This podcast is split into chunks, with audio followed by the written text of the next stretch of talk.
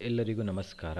ಭಾಗವತದ ದಶಮಸ್ಕಂದದ ಉತ್ತರಾರ್ಧದಲ್ಲಿ ಬರುವಂತಹ ಅರವತ್ತೊಂಬತ್ತನೆಯ ಅಧ್ಯಾಯವನ್ನ ಇವತ್ತು ನಾವು ನೋಡುವ. ಭಗವಾನ್ ಶ್ರೀಕೃಷ್ಣನು ನರಕಾಸುರನನ್ನ ಕೊಲ್ತಾನೆ. ಆ ನಂತರವಾಗಿ ಸಾವಿರಾರು ರಾಜಕುಮಾರಿಯರುಗಳನ್ನ ವಿವಾಹ ಮಾಡಿಕೊಳ್ತಾನೆ. ಈ ವಿಷಯ ನಾರದ ಮಹರ್ಷಿಗಳಿಗೆ ಗೊತ್ತಾಗ್ತದೆ. ನಾರದ ಮಹರ್ಷಿಗಳು ಭಗವಂತ ಅಷ್ಟು ಸಾವಿರ ಮಡದಿಯರೊಂದಿಗೆ ಹೇಗೆ ಜೀವನವನ್ನ ನಡೆಸ್ತಾ ಇದ್ದಾನೆ ಅಂತ ಹೇಳುವಂತ ಒಂದು ವಿಚಾರ ದೊಡ್ಡ ಪ್ರಶ್ನೆಯಾಗಿ ನಾರದ ಮಹರ್ಷಿಗಳಿಗೆ ಮೂಡುತ್ತದೆ. ಇದನ್ನ ವಿಮರ್ಶಿಸುವ ನಿಟ್ಟಿನಲ್ಲಿ ಮತ್ತು ಕಣ್ಣಾರೆ ನೋಡುವ ಒಂದು ನಿಟ್ಟಿನಲ್ಲಿ ನಾರದ ಮಹರ್ಷಿಗಳು ಭಗವಂತನ ಲೀಲೆಯನ್ನ ನೋಡ್ಲಿಕ್ಕೆ ದ್ವಾರಕೆಗೆ ಬರ್ತಾರೆ. ಅಲ್ಲಿ ಅನೇಕ ತರದ ಬಣ್ಣ ಬಣ್ಣದಿಂದ ಅರಳಿದಂತಹ ಪುಷ್ಪಗಳಿದ್ದವು, ವೃಕ್ಷಗಳಿದ್ದವು, ನಾನಾ ರೀತಿಯ ಪಕ್ಷಿಗಳು ಚಿಲಿಪಿಲಿ ಮಾಡ್ತಾ ಇದ್ದವು. ದ್ವಾರಕೆಯಲ್ಲಿ ಸ್ಫಟಿಕದಿಂದ ಮತ್ತು ಬೆಳ್ಳಿಯಿಂದ ನಿರ್ಮಿಸಿದಂತಹ ಒಂಬತ್ತು ಲಕ್ಷ ಅರಮನೆಗಳು ಇದ್ದವು. ಅಲ್ಲಿನ ರಾಜಬೀದಿಗಳು ಅತ್ಯಂತ ಸುಂದರವಾಗಿದ್ದವು. ಅದಲ್ಲದೆ ಅಲ್ಲಿ ಇದ್ದಂತಹ ಎಲ್ಲ ಸೌಕರ್ಯಗಳು, ಪೇಟೆಗಳು ಇತ್ಯಾದಿಗಳೆಲ್ಲವೂ ಕೂಡ ಬಹಳ ಆಕರ್ಷಣೀಯವಾಗಿ ಕಾಣಿಸ್ತಾ ಇದ್ದವು. ಆ ದ್ವಾರಕೆಯ ಮಧ್ಯಭಾಗದಲ್ಲಿ ಶ್ರೀ ಕೃಷ್ಣನ ವಿಶಾಲವಾದ ಮತ್ತು ಬಹಳ ಸುಂದರವಾದಂತಹ ಒಂದು ಅಂತಃಪುರವಿತ್ತು. ಅದನ್ನ ನಿರ್ಮಿಸಲಿಕ್ಕೆ ಸ್ವತಃ ವಿಶ್ವಕರ್ಮನೇ ತನ್ನ ಎಲ್ಲ ಕೌಶಲಗಳನ್ನ ಉಪಯೋಗ ಮಾಡಿದ್ದ. ಆ ಅತ್ಯಂತ ದೊಡ್ಡದಾದಂತಹ ಅಂತಃಪುರದಲ್ಲಿ ಹದಿನಾರು ಸಾವಿರ ಉಪ ಅಂತಃಪುರಗಳು ಇದ್ದವು. ಅದಲ್ಲದೆ ಬಹಳ ಅತ್ಯುನ್ನತ ಮಟ್ಟದ, ಆ, ಅಂತಃಪುರದಲ್ಲಿ ನೂರಾರು ದಾಸಿಯರು, ಸೇವಕರು, ಬಹಳ ಸುಂದರವಾದಂತಹ ವೇಷಭೂಷಣಗಳೊಂದಿಗೆ ತಮ್ಮ ತಮ್ಮ ಕೆಲಸದಲ್ಲಿ ನಿರತರಾಗಿದ್ರು. ನಾರದರು ಒಂದು ಅಂತಃಪುರವನ್ನ ಪ್ರವೇಶ ಮಾಡ್ತಾರೆ. ಅದರಲ್ಲಿ ಮೊದಲಿಗೆ ಅವರಿಗೆ ರುಕ್ಮಿಣಿ ದೇವಿಯು ಚಿನ್ನದ ಬೀಸಣಿಕೆಯಲ್ಲಿ ಶ್ರೀ ಕೃಷ್ಣನಿಗೆ ಗಾಳಿ ಬೀಸ್ತಾ ಇರುವುದನ್ನ ನಾರದರು ನೋಡ್ತಾರೆ. ನಾರದರ ಆಗಮನವನ್ನ ಶ್ರೀಕೃಷ್ಣನು ನೋಡ್ತಾ ಇದ್ದ ಹಾಗೇನೆ ಶ್ರೀಕೃಷ್ಣನು ಅಲ್ಲಿಂದ ಎದ್ದು ನಿಂತು ನಾರದರ ಮುಂದೆ ಹೋಗಿ ಅವರ ಚರಣ ಕಮಲಗಳಿಗೆ ಕಿರೀಟದಿಂದ ಕೂಡಿದಂತಹ ತನ್ನ ತಲೆಯಿಂದ ನಮಸ್ಕಾರವನ್ನ ಮಾಡ್ತಾನೆ. ಕೈ ಮುಗಿದು ಅವರನ್ನ ತನ್ನ ಆಸನದಲ್ಲಿ ಶ್ರೀಕೃಷ್ಣನು ಕುಳ್ಳಿರಿಸ್ತಾನೆ. ಶ್ರೀಕೃಷ್ಣನು ಸಕಲ ಚರಾಚರಗಳಿಗೆ ಪರಮ ಗುರುವಾಗಿದ್ದಾನೆ. ಅವನ ಚರಣ ಕಮಲಗಳೇ ಅತ್ಯಂತ ಶ್ರೇಷ್ಠವಾದದ್ದು. ಅವನ ಚರಣ ಕಮಲಗಳಿಂದಲೇ ಗಂಗೆಯೂ ಕೂಡ.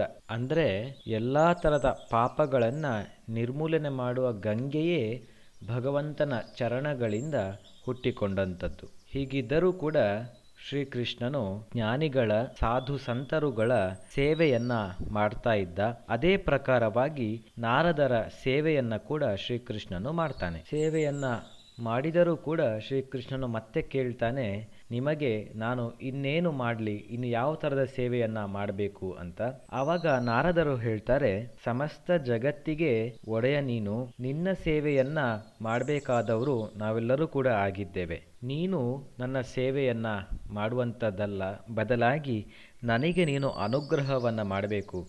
ಯಾವ ಥರದ ಅನುಗ್ರಹ ಅಂತ ಹೇಳಿದರೆ, ನನ್ನನ್ನು ಸದಾ ಕಾಲ ನಿನ್ನ ಚರಣ ಕಮಲಗಳ ಬಳಿಯೇ ಇರುವ ಹಾಗೆ ಮತ್ತು ನಾನು ಎಲ್ಲೇ ಇದ್ದರೂ ಹೇಗೆ ಇದ್ದರೂ ಕೂಡ ನಿನ್ನ ಚರಣ ಕಮಲಗಳ ಧ್ಯಾನವನ್ನೇ ಮಾಡ್ತಾ ಇರುವ ಹಾಗೆ ಅನುಗ್ರಹವನ್ನು ಮಾಡಬೇಕು ಅಂತ ಹೇಳಿ ಭಗವಂತನ ಅನುಗ್ರಹವನ್ನು ಪಡೆದು ನಾರದರು ಆ ಅಂತಃಪುರದಿಂದ ಹೊರಡ್ತಾರೆ. ಇದಾದ ಬಳಿಕ ನಾರದ ಮಹರ್ಷಿಗಳು ಭಗವಾನ್ ಶ್ರೀಕೃಷ್ಣನ ಇನ್ನೊಂದು ಪತ್ನಿಯ ಅಂತಃಪುರಕ್ಕೆ ಹೋಗ್ತಾರೆ. ಅಲ್ಲಿ ಶ್ರೀಕೃಷ್ಣನು ತನ್ನ ಪ್ರೀತಿಯ ಮಡದಿಯೊಂದಿಗೆ ಮತ್ತು ಉದ್ಧವನೊಂದಿಗೆ ಪಗಡೆಯಾಟವನ್ನ ಆಡ್ತಾ ಇರುವುದನ್ನ ನೋಡ್ತಾರೆ. ಆದರೆ ಅಲ್ಲಿಯೂ ಕೂಡ ಭಗವಂತ ಶ್ರೀಕೃಷ್ಣನು ಎದ್ದು ನಿಂತು ನಾರದರನ್ನ ಸ್ವಾಗತಿಸಿ, ಒಂದು ಉನ್ನತವಾಗಿರುವಂತಹ ಆಸನದಲ್ಲಿ ಕುಳ್ಳಿರಿಸಿ ಬಗೆ ಬಗೆಯ ಸಾಮಗ್ರಿಗಳಿಂದ ಭಕ್ತಿಯಿಂದ ಪೂಜಿಸ್ತಾನೆ. ಆದರೆ ಶ್ರೀಕೃಷ್ಣನು ಇಲ್ಲಿ ಏನೂ ಕೂಡ ತಿಳಿಯದೇ ಇರುವ ಹಾಗೆ ವರ್ತಿಸ್ತಾ ಇದ್ದ. ಹೀಗೆ ಇಲ್ಲಿಯೂ ಕೂಡ ಶ್ರೀಕೃಷ್ಣನಿಂದ ಸೇವೆಯನ್ನ ಪಡೆದು ಆನಂತರ ಅಲ್ಲಿಂದ ನಾರದರು ಹೊರಡ್ತಾರೆ. ಆ ನಂತರ ಇನ್ನೊಂದು ಅಂತಃಪುರಕ್ಕೆ ಹೊರಟು ಹೋಗ್ತಾರೆ. ಅಲ್ಲಿ ನೋಡಿದ್ರೆ ಅಲ್ಲಿಯೂ ಶ್ರೀಕೃಷ್ಣನು ಎಳೆಯ ಮಕ್ಕಳನ್ನ ಆಡ್ತಾ ಕುಳಿತಿದ್ದ.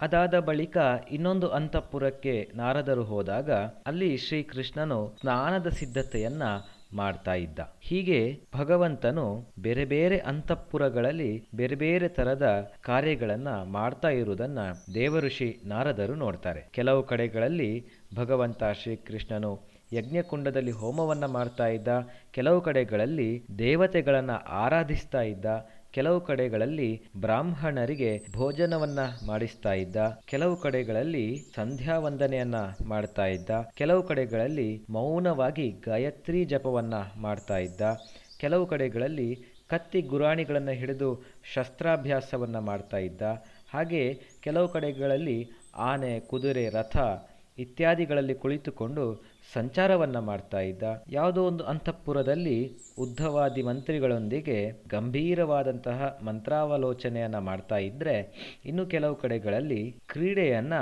ಆಡ್ತಾ ಇದ್ದ. ಇನ್ನೊಂದು ಅಂತಃಪುರದಲ್ಲಿ ಧರ್ಮಕ್ಕೆ ಸಂಬಂಧಿಸಿದಂತಹ ಕಾರ್ಯಗಳಲ್ಲಿ ನಿರತನಾಗಿದ್ದರೆ ಇನ್ನೊಂದು ಅಂತಃಪುರದಲ್ಲಿ ಅರ್ಥ ಸಂಗ್ರಹದ ಕುರಿತಾಗಿ ಮಂತ್ರಿಗಳೊಂದಿಗೆ ಚರ್ಚೆಯನ್ನ ಮಾಡ್ತಾ ಇದ್ದ. ಮಗದೊಂದು ಅಂತಃಪುರಕ್ಕೆ ಹೋದಾಗ ಅಲ್ಲಿ ಏಕಾಂಗಿಯಾಗಿ ಕುಳಿತುಕೊಂಡು ಪ್ರಕೃತಿಗೆ ಅತೀತನಾದಂತಹ ಪರಮ ಪುರುಷನನ್ನ ಧ್ಯಾನಿಸ್ತಾ ಇದ್ದ. ಮಗದೊಂದು ಅಂತಃಪುರದಲ್ಲಿ ಗುರು ಹಿರಿಯರೊಂದಿಗೆ ಇದ್ದು ಅವರ ಸೇವೆಯನ್ನ ಮಾಡ್ತಾ ಆರೈಕೆಯನ್ನ ಮಾಡ್ತಾ ಇದ್ದ. ದೇವಋಷಿ ನಾರದರು ನೋಡ್ತಾರೆ, ಭಗವಾನ್ ಶ್ರೀಕೃಷ್ಣನು ಯಾರೊಂದಿಗೋ ಯುದ್ಧದ ಮಾತನ್ನಾಡ್ತಾ ಇದ್ರೆ ಇನ್ನೊಂದು ಕಡೆಯಲ್ಲಿ ಇನ್ನಾರೊಂದಿಗೋ ಸಂಧಿಯ ಪ್ರಸ್ತಾಪವನ್ನ ಮಾಡ್ತಾ ಇದ್ದ. ಒಂದು ಅಂತಃಪುರದಲ್ಲಿ ಬಲರಾಮನೊಂದಿಗೆ ಕುಳಿತುಕೊಂಡು ಸತ್ಪುರುಷರ ಕಲ್ಯಾಣದ ಕುರಿತು ಚರ್ಚೆಯನ್ನ ಮಾಡ್ತಾ ಇದ್ದ.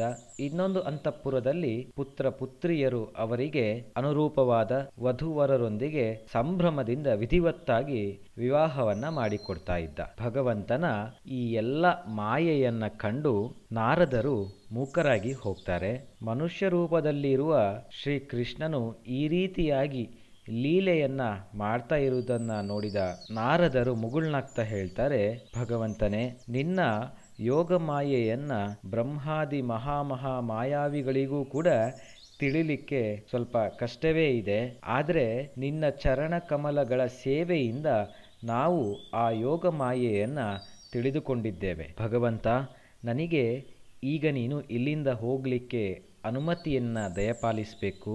ನಿನ್ನ ಯಶಸ್ಸಿನಿಂದ ತುಂಬಿ ಹೋಗಿರುವ ಮೂರು ಲೋಕಗಳಲ್ಲಿಯೂ ಕೂಡ ನಿನ್ನ ಈ ಲೀಲೆಗಳನ್ನು ಹಾಡ್ತಾ, ಭಜಿಸ್ತಾ, ಸಂಚಾರ ಮಾಡ್ತಾ ಇರ್ತೇನೆ. ದಯಮಾಡಿ ನನಗೆ ಅನುಗ್ರಹಿಸು ಅಂತ ನಾರದ ಮಹರ್ಷಿಗಳು ಭಗವಂತನಲ್ಲಿ ವಿನಂತಿ ಮಾಡಿಕೊಳ್ತಾರೆ. ಆವಾಗ ಭಗವಂತ ಶ್ರೀಕೃಷ್ಣನು ಹೇಳ್ತಾನೆ, ಬ್ರಾಹ್ಮಣ ಶ್ರೇಷ್ಠನೇ, ನಾನೇ ಧರ್ಮದ ಉಪದೇಶಕನೂ ಆಗಿದ್ದೇನೆ, ಪಾಲನೆ ಮಾಡುವವನೂ ಆಗಿದ್ದೇನೆ, ಅದನ್ನು ಅನುಷ್ಠಾನ ಮಾಡುವವರನ್ನು ರಕ್ಷಿಸುವವನೂ ಆಗಿದ್ದೇನೆ. ಪ್ರಪಂಚಕ್ಕೆ ಧರ್ಮದ ಶಿಕ್ಷಣವನ್ನು ಕೊಡಬೇಕು ಅಂತ ಹೇಳುವ ಉದ್ದೇಶದಿಂದ ನಾನು ಈ ಪ್ರಕಾರವಾಗಿ ಧರ್ಮವನ್ನು ಆಚರಿಸ್ತಾ ಇದ್ದೇನೆ. ನೀನು ಈ ಯೋಗ ಮಾಯೆಯನ್ನು ನೋಡಿ ಮೋಹಿತನಾಗಬೇಡ.